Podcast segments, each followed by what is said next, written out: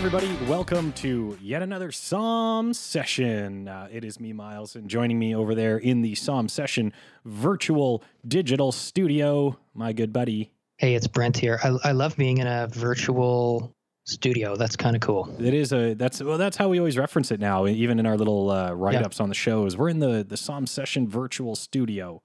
That's how. Yeah, like isn't the whole world kind of in a virtual studio right now? That sums it up. I mean, we are yeah. now. Uh, fully entrenched in uh, provincial lockdown number two. Yeah. Oi, oi, oi.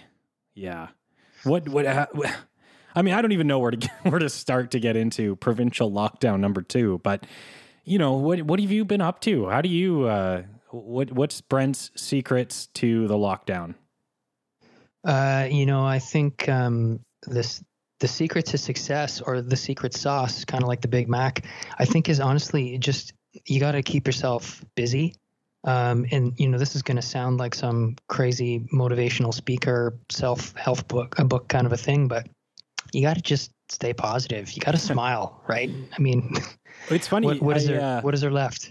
I saw a thing. Uh, you know, it's just some garbage meme that people were passing around, but it was like, if you come out of this pandemic and you have not learned some kind of skill, even in a basic level, you have not used your time well.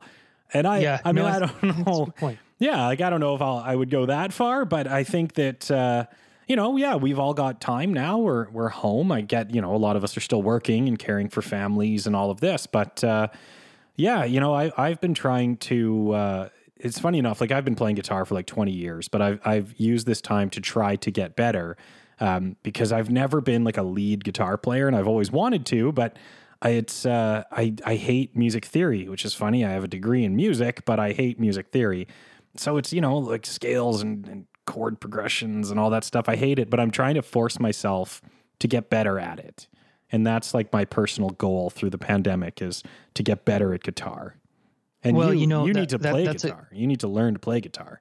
Do you I know, well, that, that's, that uh, that's a that's a great segue. You're you're famous for those segues, and I'll I'll tell you, um, you know, I, I too have been playing guitar for 20 years. Um, the problem with me is I've been playing the same three chords for 20 years. Yeah. So, well, hey, in the 90s, you could have been a, a rock sensation. That's all you needed. Yeah, le- legit. I, would ha- I'd have hits all over the place, no doubt. And that's no disrespect to the very successful artists of the 90s. No, course, absolutely but, not.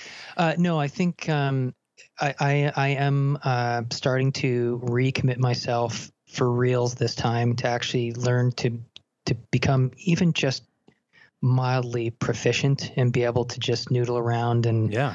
strum strum a handful of you know favorite little tunes. So I, you know i i have uh, i've gotten back to that. And you know the the key first step to that is is take the guitar out of the case right? Well it's amazing and, uh, when you do i see it now and i'm i pick it up right? And in your case uh, not only take it out of the case but uh, buy another one because um, yeah, I yeah. happened to be talking to a little birdie who told me that perhaps uh, the guy who doesn't play guitar just ordered uh, another very nice guitar.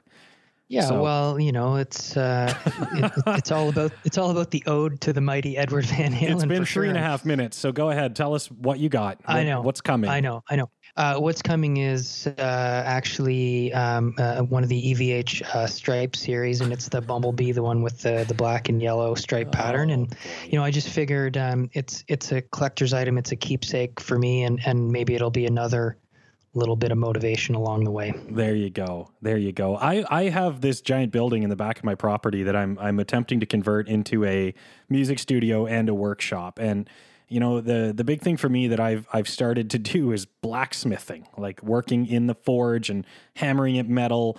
Uh, and I'm I so desperately want to get out there and finish this building, but it's it's time and money. It's time and money, and you know it isn't that the old thing, time, money, and quality, and you can have two or something like yeah. that. Like it's yeah. That's how I'm feeling these days. That every time I want to do something, it's you know for being in a lockdown pandemic, um, it's like we're crazy on the go. It's just you know go go go, go. Yeah. I, I, I, think my go, best go, piece of advice uh, would, would, be this. Here, here's my, my piece of advice for that is Yeah. you know the old saying about how you eat an elephant, right? It's one bite at a time. One by and uh, and that's what you got to do with your uh, with your studio. You'll get you'll get, get there, there. and I'll get there. I'll and get when there. we can actually be there, yeah. um, may, maybe I'll learn some stuff and we can jam. There you go. You missed my super clever segue there. I tried to make it extremely obvious, and but nope, you did not. You didn't pick up on that one. We got to. We're always go, go, go, go. Now I get it. Well, folks, we are going to go, go, go, go over to the phone and uh, say hello to today's guest. Now, this is is somebody who was in an iconic group, or I should say, is in an iconic group. Uh, this was one of the first all women bands to land a number one album on the uh, the Billboard charts. Uh, she is a bass player. She is an author of the biography "All I Ever Wanted." Uh, and well, she had a summer tour booked uh, for both her, her band and her book. Unfortunately, COVID has stricken. Ladies and gentlemen, please welcome to the show from the Go Go's, Kathy Valentine. Kathy, how are you? I'm good. I was going to go, yay. Yay! You can, Well, yes, yay! We uh, we like After that. that great intro. That's how we do. We like that enthusiasm. It is such a weird time right now, but uh, how I always feel like I we have to ask everybody like how how are you keeping? How are you doing? well, I mean, I feel incredibly fortunate. Um, number one, I, you know, I did lose my income for the year, but I had savings and I, you know, I've done okay. So Yeah. I feel fortunate because so many people have, you know, not had that situation. Number two, I have been healthy, and so has my 84 year old mom, and so has my, like, all my loved ones have not gotten sick. So I feel, you know, health and and having enough money to pay for your food and shelter. That's kind of what COVID makes you grateful for, right? This is true. Those that that pretty much sums up the goals of living these days. I think we're all grateful to, you know, still be employed in some capacity and and still, you know, it's we keep saying this to all of our our guests and they say it back to us that this thing has not stopped the music and all of us still have ways of being creative and we can still make music even if it's just for ourselves sitting in our, our little rooms with a guitar uh, you know and i know that's what's kept me going is is we just have to keep looking to the music is what i like to say yeah, there there's been something about all these um, people just doing it, you know, doing like little recordings, Instagram live, and all these. It's just so intimate that I really, I don't think that's ever going to go away. I think people are, are enjoying that. Of course, there's nothing like being at a concert or in a in a club, you know, and everyone misses that. But I don't think the other thing is going to go away. I think there's and as far as, as not stopping the music, you're absolutely right. Like I've, I've thought about this a lot. You know, anytime you're a writer or an artist or a musician or any kind of artist, you know, a filmmaker, whatever it is, the, the big challenge is how do I get an audience? How do I get people to pay Mhm. attention? How do I get people to listen to me or read me or look at what I've created? And that's, that's kind of always the problem when you go into the creative, any creative field. And I feel like um, with COVID and with the pandemic, it's it's just been okay, more of the same. All right, I'm a musician, I'm this and that. I put a book out. How do I find my audience? You know, it's just kind of turning up that challenge again. And I have also been making videos, like learning how to do video Nice. editing, so that when I record a song, it's not just like, oh, here's my song on Bandcamp or whatever. You know, I can also try to get an audience by making video and putting it on YouTube or linking to it or whatever. And that, so anyway, yeah. No, I love that. And it's so true. Like this pandemic has has forced all of us to adapt and to, you know, we keep saying this about the uh, the Sound of Music Festival in Burlington that it it forced a level of innovation that I know we wanted to get to, but I don't think we would have naturally arrived at that on our own had we not have been given that little kind of push off the edge. And, you know, now here we are embracing these new technologies and embracing these new ways of of delivering our content. And I, I think that that is, you know, if we had to find any silver lining in what's going on, that's kind of it, that we've found new ways. Yeah, you know, I, it's it's interesting. Uh, we we have been sort of forced that way, and Kathy, you know, your book is is a great example. We we find different different mediums and in, in different ways, and you know, after reading the book, I, I want to say incredibly captivating read. Congratulations! It mm-hmm. it was. I I was searching for some words this morning, and I want to say I found it unforgiving, raw. You know, a very exposed look at a different childhood, a, a different upbringing, and, and a huge rise to fame. So, um, firstly, congratulations on the book. Um, one thing I wanted to ask you about was clubs like the Whisky, the Starwood, very famous Sunset uh, Sunset Strip clubs back in the in the days. Uh, so many bands got their start there. What was it like to be a part of that scene and, and be on the strip and playing in these clubs and, and seeing live music in these in these places back then? Well, it was such a scene. I mean, it, and it was it was like, I mean, if you played, if you were in the band, you know, in, in, in a band that played the clubs, it was it was so much like a scene. Like you might walk up and you would know the door guy, and they would like just let you in. So even if you were just kind of struggling to make it, you could still feel a little bit special, you know, like you were part of something. And I remember that feeling. I remember feeling like, okay, you know, I'm somebody. I, I can walk up to this club and and I know the guy and they'll let me in and and it's a nice feeling when you're struggling and you're new and and trying to just get somewhere with your band. Sometimes those little perks, you know, kind of keep you going and making you feel like you're a part of something. And the music scene was incredible. I mean, I really enjoyed when I wrote this book. One of the biggest uh, pleasures of it was really going back and, and remembering not just and this happened and then this happened oh and it, it looked like that and it you know it's i really tried to suck the reader into being right mm-hmm. there I, I tried to evoke you know not only the feelings but what it what what it really was like so that you the reader almost feels like they're there at the same time and that helped me uh, get a chance to appreciate and and not just remember, but kind of relive so much of it, the good and the bad. Yeah. But the the joy of remembering that scene was just it was incredible. There was so many such a spectrum of bands and it was so inclusive. I mean, you didn't have to look like a punk rocker to go see a punk band and you didn't have to look like you know, a rockabilly to go. You could just be, if you were there digging the same music, you were part of it. That's cool. That's very cool. And let, let's talk about those early days. So, you know, the Go Go's, uh, you were pioneers in what you were doing, you know. And it's funny, I had to chuckle as we were getting ready for this.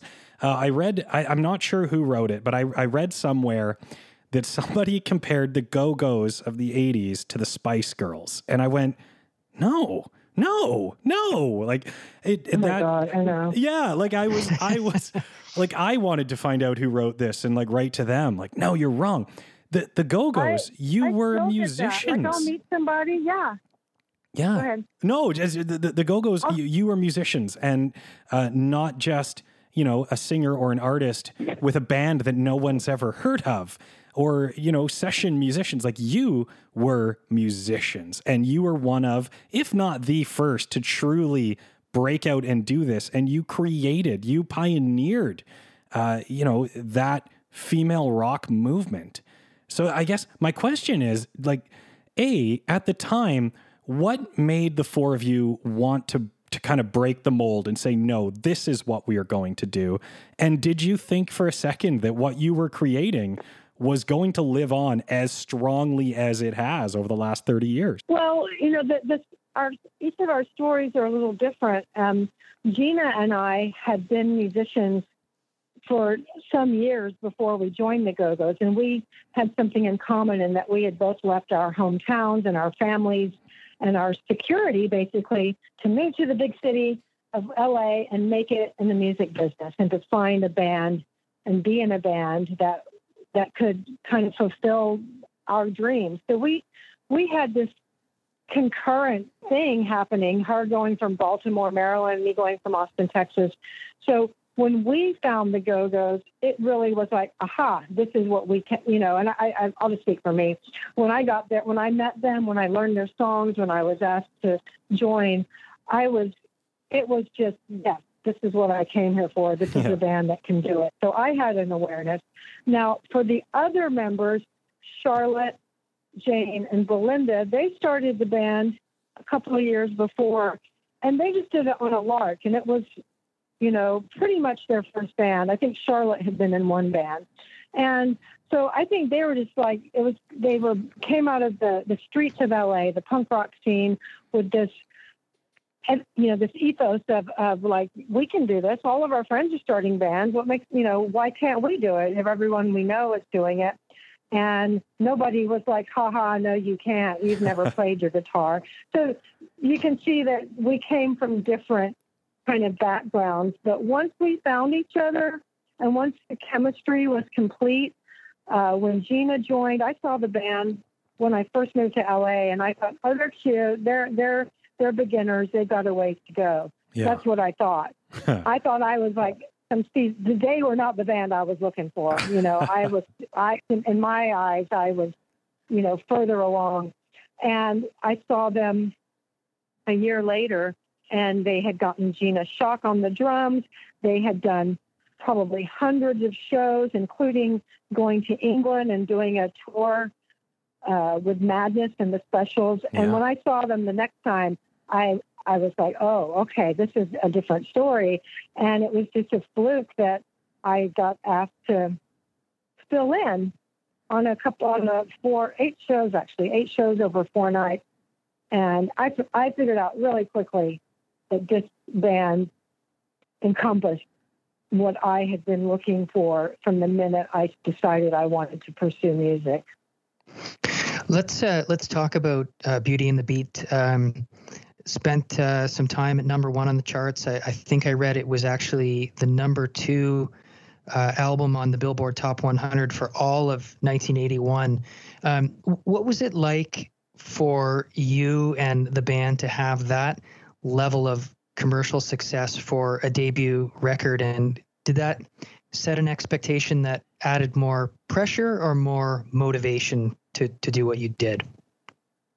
It was it was terribly exciting, hmm. but I have to say I had felt successful from the minute I found that band. To me, to be 22 years old, to find a band of like-minded people my age that had the same dreams and motivation and passion, and they already had an audience. I mean, people in LA loved the Go Go's, and we could sell out a club like that. So as soon as I found them and had that, oh, and plus the band nobody had day jobs when I joined. We all had our we we made enough money, our rent was paid, and we got forty dollars a week. So in my mind, I had arrived. And it never got better than that, I thought, okay, this is it.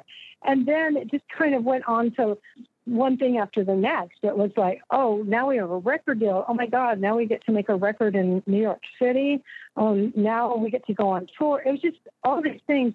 So when it got to number one, absolutely, it was just a thrill that I had not imagined, and yet it was part of a, a trajectory that just seemed to kind of build one step, one ladder, one ladder rung at a time. Like each thing, you just kind of went up again. Oh my God, look what's happening now!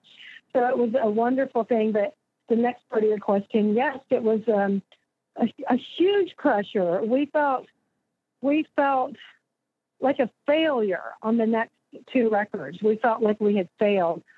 I mean, when we, by the time we got to our third album, which ended up a few months after being out selling 500,000, which by most standards, that's a good thing for a young indie band.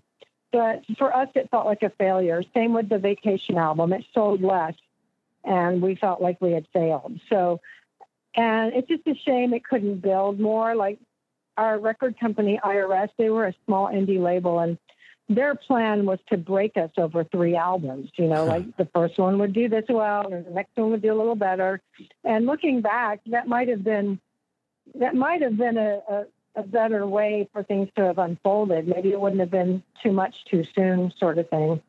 Yeah, and I, I want to talk about that because your book, uh, you know, you delve pretty deep into the uh, the good old realm of sex and drugs and rock and roll.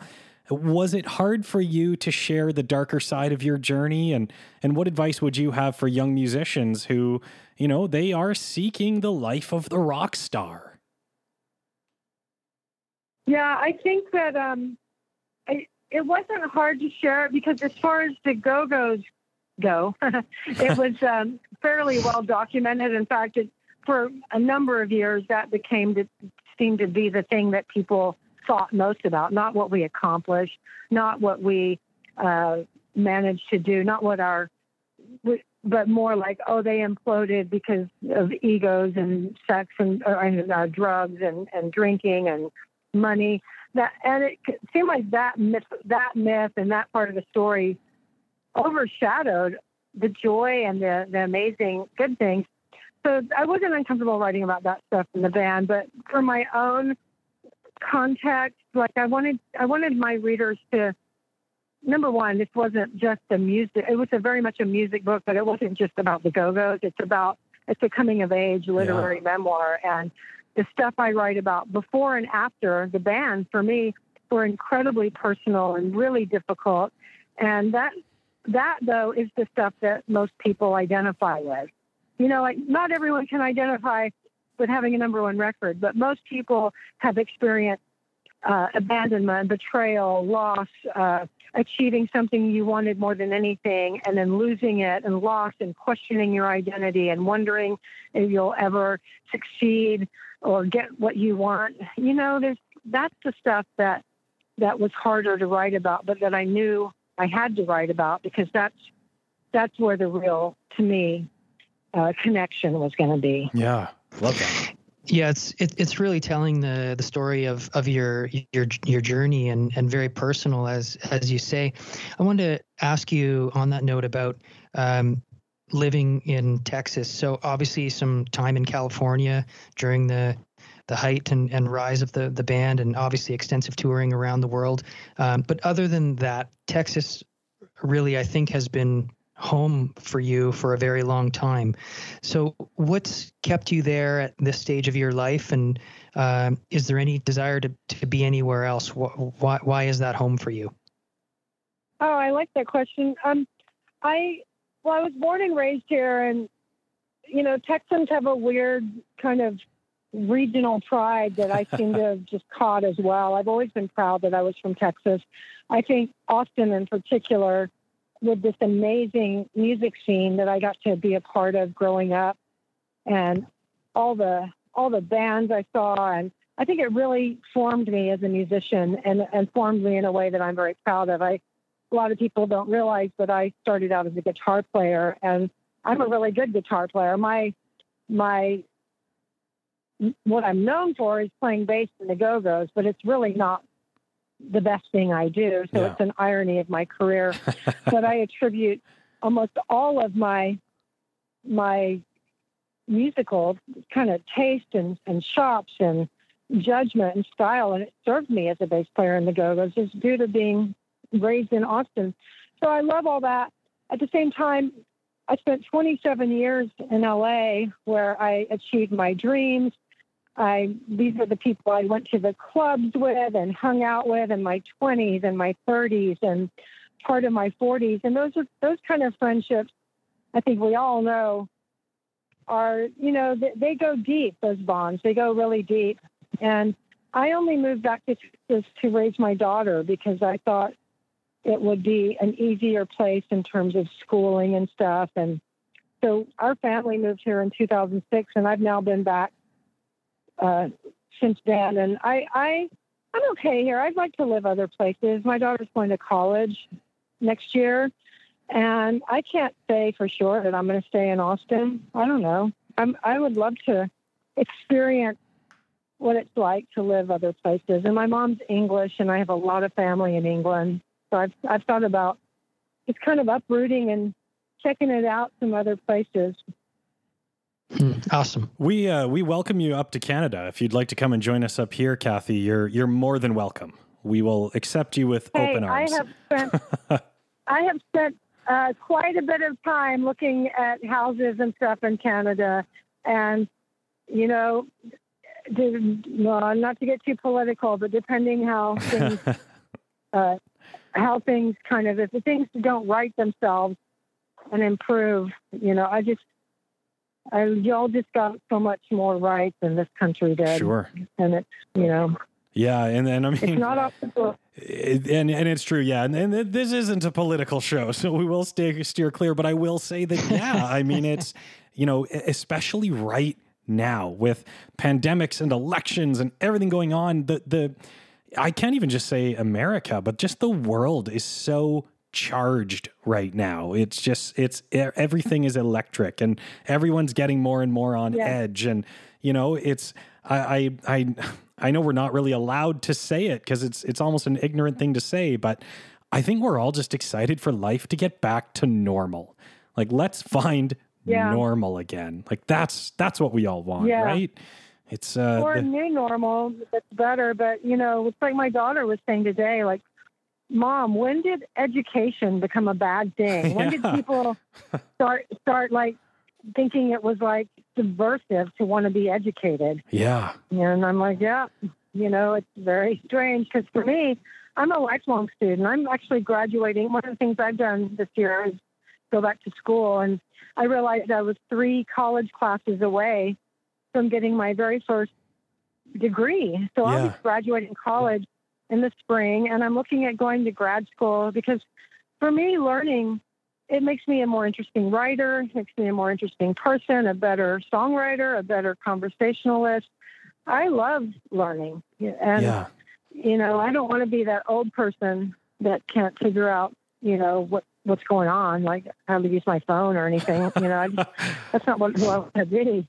that's uh, that's quickly becoming Brent. I'm sorry to say, Brent. That's that's you know our technology times as as, as we were saying, forced innovation, right? Where Brent and I used to do these shows together in the same room, and now we're digital and everything's. It's just odd, but yeah, normal normal would be great. But Kathy, look, you you touched on this, and this is something I really want to dig into. You mentioned your book, uh, and it, it's true. Brent and I have both read it, and it, it's not just uh, you know the biography of the Go Go's by any stretch. You know, this book touches on so much of your history, uh, and and you referred to it there as a coming of age story, and I loved that. But expanding on that, when you wrote it, who were you genuinely hoping would read it? Was it for the fans? Was it for aspiring artists? Was it for you? Who was this book for? And and what made you want to capture your journey in this style? Um, again, that's a really good question. I I wanted to be accepted as a writer. I wanted people to read this book and go, damn, she can write. I would like to read something else she's written. That was, to me, the book was a foundation to open the door for me being a writer. And it seemed like a great place to start to tell the story that I think is a compelling story. Uh, some of my favorite books are, are memoirs Mary Karr, The Liars Club, Cheryl Strayed, Wild, Tara Westover, Educated, uh, Patti Smith, Just Kids. There's just so many great memoirs. So my audience, I was hoping, I knew that people that like the Go Go's might be interested, but I really wanted to go beyond that because I, I, felt like the story goes so much beyond that. And I think anybody that enjoys memoirs is going to find everything that they would want to find in a memoir, which is generally, you know, a person starting out one way, ending up very changed, uh, in between a lot of peaks and valleys and obstacles and horrific darkness and, and wonderful, um, glorious kind of overcoming of obstacles. So that was that was what I was hoping my audience would be, and um, I knew that it had to be a very well written book for me to build this foundation of being accepted as a writer. And I also knew it had to be very honest and vulnerable and uh, believable. Like I, I needed people to read it and go, this is a voice that I understand, that I care about. I care because either I like the, the voice or because I identify strongly. And I've gotten so much, so many messages from people that said different parts of the story that was not the Go Go's part. You know, this book goes from, it's the 70s and the 80s. It goes from 1970 to 1990. So anybody that wants the whole story of the Go Go's, you'll have to wait for another book because that's not the book I wanted to write. Yeah. Uh, Kathy, I, I wanted to ask you about uh, this, the songwriting and as it relates to how you um, wrote some stories in, in the book. Um, for me, when I'm, I'm, I'm reading a story, I'm reading uh, a book, I really love uh, finding and looking for those kind of you know goosebump chills moments. And there was uh, a little story in the book that you you wrote about uh, penning uh, the line from one of the lines from the song "Vacation." Uh, now that I'm away, I wish I'd stayed. And I think you said it was when you were returning to LA from a trip home to Austin. I know as well in the book there was a lot of um, ebbing and flowing of songwriting credits and you know how that translated to uh, how you were you were each paid as band members. Um, and so, my question is, how much of your songwriting has been organic versus deliberately looking for a line or a riff or some sort of a, a hook? Um, almost all of my songwriting, almost to a fault, comes from a personal place. Like I, I often wished I had tried to or become one of the song, the songwriters that just tries to write for other artists. And um, like even when I'm writing a song for the Go Go's, uh, after after vacation, because I wrote that before the Go Go's, I, I would think of Belinda and as her friend and as someone that knew her well, I would try to write from her point of view. So I've never been you know, one to write other than it has to. I just spend a lot of time caring about the lyrics and the intent, and I put a lot of effort and energy into writing a song. And um, I, I think that it's always coming from a, from a very organic place, and I've learned over the years to trust that I, I'm a good songwriter. I mean, I think I was insecure about it when I joined the Go Go's, especially because I joined a band that had uh, written already an amazing collection of songs. Jane and Charlotte, before I was in the band, had written We Got the Beat, Our Lips Are Sealed, How Much More, This Town, amazing songs. So I think I was I was a little intimidated as a songwriter. And I remembered specifically feeling like maybe Can't Stop the World didn't hold up. You know, that was my song on the first album. And it was only years, years later when over over and over I would hear from fans that, oh, that's one of my favorite songs. That I started, you know, kind of going, okay, it does, it holds up, it belongs on the album. I was insecure about vacation. I I felt like it, my song that I brought to the band wasn't good enough, and I better get Jane and Charlotte to work on it with me. I was so insecure about my writing, hmm. and luckily, with my sobriety and in my 30s, I started actually when I first started making my own music, and I've never wanted to be a solo artist. I still don't. That's never been my deal. Was always I want to be in a band. I want to be in a band. I want to be Keith Richards. What if my Mick Jagger? You know, and uh, so it was actually my 30s when I did my first solo album that I was like, oh, okay. Like when I had no constraints and no no not feeling any pressure to deliver or to be as good as anyone that was the first time I started going, all right, I now I know I'm a really good writer. And it's cool as an artist. It's like you have to get to a place where you're the one that decides that. Because if you're always waiting for validation or success to to to the outside validation or success to make you think that, then you're you're never going to really believe it. But it's a wonderful thing as a writer or any kind of artist to get to a place where you know you're good and you know when you've done something good and that that's enough. It's a, it's an, I would almost say it's an essential place to get because, you know, success is fleeting and it's rare. Yeah, well, this is true. And and Kathy, you kind of touched on this, but something that I thought was really cool about your book is that in tandem with it, you released a soundtrack to your book. Uh, and I, I'm curious what fueled you to want to make that decision to do this kind of cross media, cross platform endeavor? Well, I thought it was genius. I it was a, I appreciated it. Brilliant idea. I thought that I thought why does not every single I mean so many musicians have written memoirs, and, and any one of them could have done the same thing. So I was like, why has nobody hardly done this?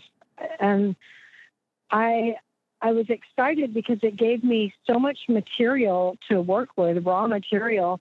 I was excited because my book touched on so many personal and deep themes that I thought I could easily move into some kind of song format. Um, and I was excited because I really missed making music. I focused on my book for years. I mean, it took me three years to write that book with a big, lots of big gaps where I wouldn't write at all, either because I was paralyzed or stuck. And the biggest one was because my dad I became close with and he was dying, which would be a great story for my second memoir. I will write one day. but um, I, I, uh, by the time I got to the end of the book, I was really missed making music. I have a little uh, studio, which I just I love doing. I mean, I'm I'm I'm good. I can I can program beats. I can sit down in a drum kit and play a basic thing. I can I can piece together keyboard. I can sit there and create all kinds of stuff, and I really love it.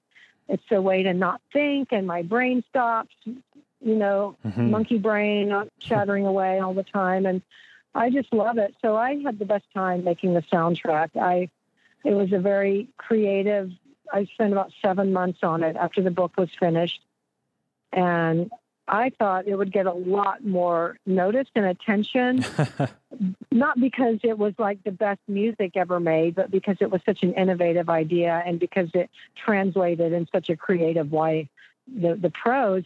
But I think it's just hard to promote two things at once. You know what I mean? Like when you send your book for a review, and then you want them to pay attention to the music too. So you start diluting things. So I'm, I'm always really grateful when somebody brings it up. So thank you for noticing it. Yeah, I, I thought it was great. And it's, it's again, you know, we talk about that innovation and that's exactly how I described it. And, uh, you know, it was funny. I, I, was reading your book. I was in bed and my wife was next to me and she's reading her bed. And, and every now and then I would audibly just go, whoa and she's like, "What?" And I'm like, I, I, have to. I'm going to read you this." And I would read a, a, passage, and she would just look at me and go, "Whoa!" And then I would go after each chapter, and I would listen to the track that you put down, and like they, it is simpatico. Like they go together so incredibly well. And you know, for me, I, I'm a lifelong musician, and music. You know, I, I always say everybody should have some form of music in their life. And I think you captured life through those tracks and conveyed exactly what your words were trying to say in that music. And, uh, you know, I certainly appreciated that you did it. And to echo Brent's sentiments from early on is, is congratulations. Like it is, it is a home run and it's, uh, yeah, I, the, the, the musical side was cool. Time. You can imagine, you can imagine how fun it was because for the first time, I'm not trying. It's like it could be anything. I, I mean, there's like like a go-go. It's like really kind of swingy jazz. I'm like, where the heck did that come from? But I did it, you know. I could only do it for like 40 seconds. Yeah, yeah. so and uh, and like you know, when I did the the one that goes with the chapter with uh, just do it, which is very personal and dark about a rape. And when I wrote that song, I was sobbing. I mean, I sobbed. Yeah. It, it, just opened the key even deeper than writing about it. I, for three days, I grieved and mourned the 14 year old me that was in that situation where I was, you know, abused and raped. Yeah. And there was something about the melody and the music and doing it lyrically that tapped in in a, a, the deepest way and and opened up a, something that I had not really kind of I kind of put it in a box and just like, hmm. okay, we're just going to move on past this. This is not fun to think about. Certainly not fun to feel. So let's just move on. Forty years later, I write about it, and I'm like, whoa. And then I write the song to go with it, and I fall apart yeah. days. So mm. it's such a cool, interesting thing how music can tap into our feelings. I mean, that's one of the magical things, and one of the things I loved writing about so much in my book was music because you know music is just as meaningful to women musicians as it is to men mm-hmm. and yet you don't always hear you don't read this you read about oh this this fierce woman of rock and roll or this but you don't really know you don't read so much about what music inspired or motivated us as, as women musicians or how it shaped us or soothed us or I don't know. I just felt like it was important to Yeah. make those connections. That's cool. I, I think it's uh, fair to say that you know the the crazy year that 2020 has been. One of the things that we're all missing the most is uh, the opportunity to experience live music, to experience uh, a show. You know that's been uh, absent in everyone's life this year. Um, a lot of artists that you you referenced in the book that you had toured with and and played with, uh, opening for bands like the Police, the Rolling Stones, David Bowie. Uh, you know, listening to Led Zeppelin as a as a teenager. Um, what kind of music do you listen to today, Kathy? And and how does it make you feel? How does it move you? Well, it's interesting. I I have gone through these periods sometimes where I get kind of turned on to something that's been around that everybody else got. Like almost all through the '90s, I discovered jazz, and while everybody else was like loving all the '90s and the grunge and Nirvana and everybody, I was freaking out over Coltrane and Monk and Miles Davis. Like I was just Mhm. like freaking out. And I'm having a similar thing happen now, but with hip hop. I feel like I'm catching up on like 40 years of hip hop, and I'm just really liking that. My daughter has turned me on to stuff. I, I date a guy who's got an incredible, vast knowledge of all music, and he's turned me on to stuff. Everything from, you know, from current stuff like whether it's Tyler the Creator or Chance the Rapper, or, you know, more soulful Frank Ocean, all the way back to Slick Rick and all that stuff. So I've been really enjoying that. But having said that, I really am very song oriented. You know, I, I like, I like uh, if I discover a song that I like, I'll, I don't make playlists and all that. I just kind of, you know, enjoy find discovering a song and uh, I, I find new bands here and there, but I, I'm blanking out. Of course, I'm totally blanking out. I've been talking about the beaches from from Toronto. oh yeah. they're oh, a, they're a female band that I I love them because they I think they're really good, and I think that they they're just they remind me of what I felt like at that. They, they seem Yeah. like they're just having a great time and they're doing it really well and I don't know, they they remind me of my youth when I was in a band and I like that. Yeah, they're they're like the Spice Girls of our age. No, I'm I'm kidding, of course. I'm kidding. yeah. Uh, was you- about no. like uh, we know the beaches very well, uh, being that Toronto is is just down the road. Um, look, we we have been talking to Kathy Valentine, uh, author, musician, solo artist, of course, bass player of the Go Go's. Um, her new book. I mean, it it, uh, it came out. Was it was it March or April, Kathy? It was it was not that long ago. It came out it came out um like March 31st. Yeah. and I had I had a 23 city tour. I was going to talk to Kathleen Hanna in L.A. and uh, Tanya Donelly in Boston Wow. and Ann Powers, the music critic in Nashville. I had such great conversationalists lined up. I've gotten to do some of them virtually, but I was going to do songs from the soundtrack. and Yeah. not just go up there and like read a chapter. I think that's so boring. I, I can't stand being read to. So I wasn't going to do that. Even if other people like it, I just, because I don't like it, I can't do it. Sure. Like if somebody says, let me read you this, I'm like, no, no, give it to me. Let me read it. And so, um, so I was going to more like just talk about the stuff and have a, a dialogue. And it, it really sucked having to cancel that. But you know what? Maybe, maybe I'll get to do that when the pandemic's gone. Not so focused on the book, but, but more just like doing appearances where I do music and speaking and dialogue and, you know, I feel like I've got a really strong positive message and I'm pretty good at it. The little bit I've done, I've done some public speaking and keynote speeches. Mhm. And as you can hear, I'm kind of a blabbermouth. I don't have any problem stringing sentences together and going on and on. And I can kind of tell when people are bored, so I'll shut up. So I've got some awareness. Of Well, that too. We So, uh. Brent and I have both read your book, and uh, so you know Kathy's Kathy's book, "All I Ever Wanted," a rock and roll memoir. It, it's available everywhere you could possibly look for a book. Um, it- it's available digitally. It's in, in print. Uh, I, I I would highly highly advise you read this book after each chapter. You know. Click open Spotify or jump onto Apple Music and listen to the track that goes along with it. For me, it brought so much more to the experience. And uh, you know, Kathy, I, I, we we thank you thoroughly for being on our show today, sharing these stories in your book, sharing your stories with us today.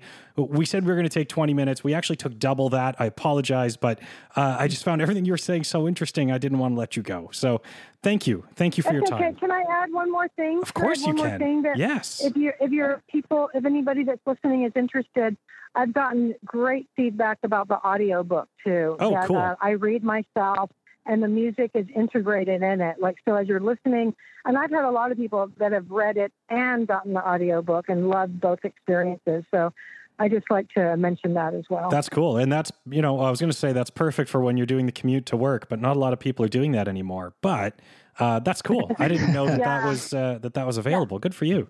Nice. Cool. okay. Yeah. Cool. Thank you so much. I enjoyed talking to you both. Likewise, Kathy, thank you so much, and uh, all the best. Good luck to you in 2021. Hopefully that that uh, you know the world goes back to normal and that tour of yours takes you right around to the Burlington Sound of Music Festival because that would be amazing. Yes, hopefully hopefully our paths will cross again. Thank yes, you. indeed. You take care. Amazing. Thank you so much, Kathy. Sure. Bye. Bye bye. Kathy Valentine, author, uh, bass player, guitar player. Yeah, wow, what a what a dynamic woman. That was cool. That was cool. Yeah, that that was a lot of fun. This this was one again that uh, you know uh, in in full confession mode. I was actually a little bit nervous leading up to this because you know uh, so, some of these artists that we get to talk to have literally traveled the world, toured the world, played with you know some of the greatest musicians in the world. Um, and what I I thought was was really awesome was you know despite all of her success, all of her ups and downs. Um, she, she's a person Yeah. and she was super interesting. Yeah, yeah. I know. I I know we say this like almost every time, but you know, I love doing this show and hearing these stories from these people and it's just it's just great. Um, yeah, I found her thoroughly interesting, and I, I stand by what I said. You know, cl- crack open that uh, the playlist that goes along with the book and take a listen because it, it's uh, you know I don't even know what to say about music. When when a picture's worth a thousand words, like what's a song worth? It's it does. It makes you feel exactly what she was trying to convey, and uh, yeah, I, I thought it was a pretty It's wor- pretty it's- cool. It's worth a thousand listens. There oh, go. there you are. There you are. All right, folks. Well, this has been another Psalm session. We have some great guests lined up for you. Uh, I, I can say we've got uh, we've got grandson who's going to be on. He, of course, played the 2019 festival. Uh, also from the 2019 festival, Terri Clark is going to join us in the Psalm session virtual studio. Looking forward to chatting with Terri uh, and and just a slew of other amazing guests. So please continue to listen, share it, tell your friends uh, you know, and, and send us some messages. We love to hear from our listeners. Uh, that's it. Wishing you such a, a safe, happy, prosperous new year. Thank you for listening. Uh, be well out there. Brent, any last words? No, you you summed it up really well. I think we've got some some great guests in the early part of the year, and you know, turning over the calendar to uh, to 2021. Let's onward and upward, and uh, and and just listen to some great music. Cheers to that. Take care, everybody. Thank you for listening. Be well.